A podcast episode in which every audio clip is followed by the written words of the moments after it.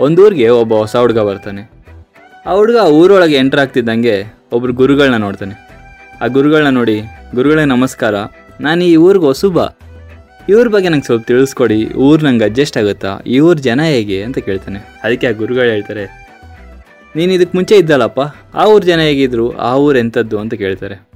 ಅವಾಗ ಆ ಹುಡುಗ, ಅಯ್ಯೋ ಗುರುಗಳೇ ಇರೋದ್ರಲ್ಲೇ ಅಷ್ಟು ಜನ ಆ ಊರಲ್ಲೇ ಇರೋದು. ಅಷ್ಟು ಊರು ಅಂದರೆ ಅದೇ. ಯಾವ ನೋಡು ಜಗಳ, ಮೋಸ, ವಂಚನೆ ಇದೇ ಆ ಊರಲ್ಲಿ. ಬೇಜಾರಾಗೋಯ್ತು. ಅದಕ್ಕೆ ಈ ಊರಿಗೆ ಬಂದ್ಬಿಟ್ಟೆ ನಾನು ಅಂತಾನೆ ಅದಕ್ಕೆ ಗುರುಗಳು ಅವ್ನ ಮುಖ ಸ್ವಲ್ಪ ಹೊತ್ತು ನೋಡ್ಬಿಟ್ಟು ಹಚ್ಚಚ್ಚು ಈ ಊರಲ್ಲೂ ಅಂಥವರೆಲ್ಲಪ್ಪ ಇರೋದು. ಏನು ಮಾಡೋದು ಈಗ? ಅಂತಾರೆ. ಹೀಗೆ ಸ್ವಲ್ಪ ದಿನ ಕಳೆಯುತ್ತೆ. ಮತ್ತೊಬ್ಬ ಹೊಸ ಹುಡುಗ ಎಂಟ್ರ್ ಆಗ್ತಾನೆ. ಆ ಹುಡುಗನ ಇದೇ ಥರ ಗುರುಗಳನ್ನ ನೋಡಿದ ತಕ್ಷಣ, ಗುರುಗಳೇ, ನಮಸ್ಕಾರ. ಈ ಊರಿಗೆ ನಾನು ಹೊಸುಬ ಈ ಊರಿಗೆ ನಾನು ಅಡ್ಜಸ್ಟ್ ಆಗ್ತೀನ? ಈ ಊರು ಜನ ಹೇಗೆ? ಅಂತ ಕೇಳ್ತಾರೆ. ಅವಾಗ ಗುರುಗಳು ನೀನು ಇದಕ್ಕೆ ಮುಂಚೆ ಇದ್ದಲ್ಲಪ್ಪ. ಆ ಊರೆಂಥದ್ದು ಆ ಊರು ಹೇಗಿತ್ತು? ಆ ಊರ ಜನ ಹೇಗೆ ಅಂತ ಕೇಳ್ತಾರೆ.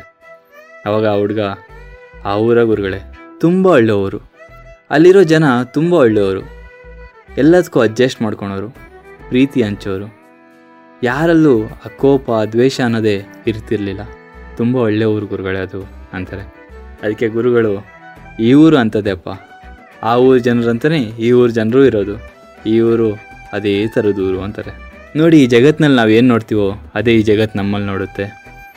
ಈ ಜಗತ್ತಿನಲ್ಲಿ ನಾವು ಪ್ರೀತಿನ ನೋಡಿದ್ರೆ, ಈ ಜಗತ್ತು ನಮ್ಮನ್ನ ಪ್ರೀತಿಯಿಂದ ನೋಡುತ್ತೆ. ಈ ಜಗತ್ತನ್ನ ನಾವು ದ್ವೇಷದಿಂದ ನೋಡಿದ್ರೆ, ಈ ಜಗತ್ತು ನಮ್ಮನ್ನ ದ್ವೇಷದಿಂದಲೇ ನೋಡುತ್ತೆ. ಪ್ರೀತಿ ಹಂಚೋಣ.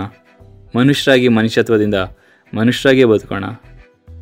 ಮತ್ತೊಮ್ಮೆ ಸಿಗೋಣ ಹೊಸ ಆಲೋಚನೆಗಳೊಂದಿಗೆ.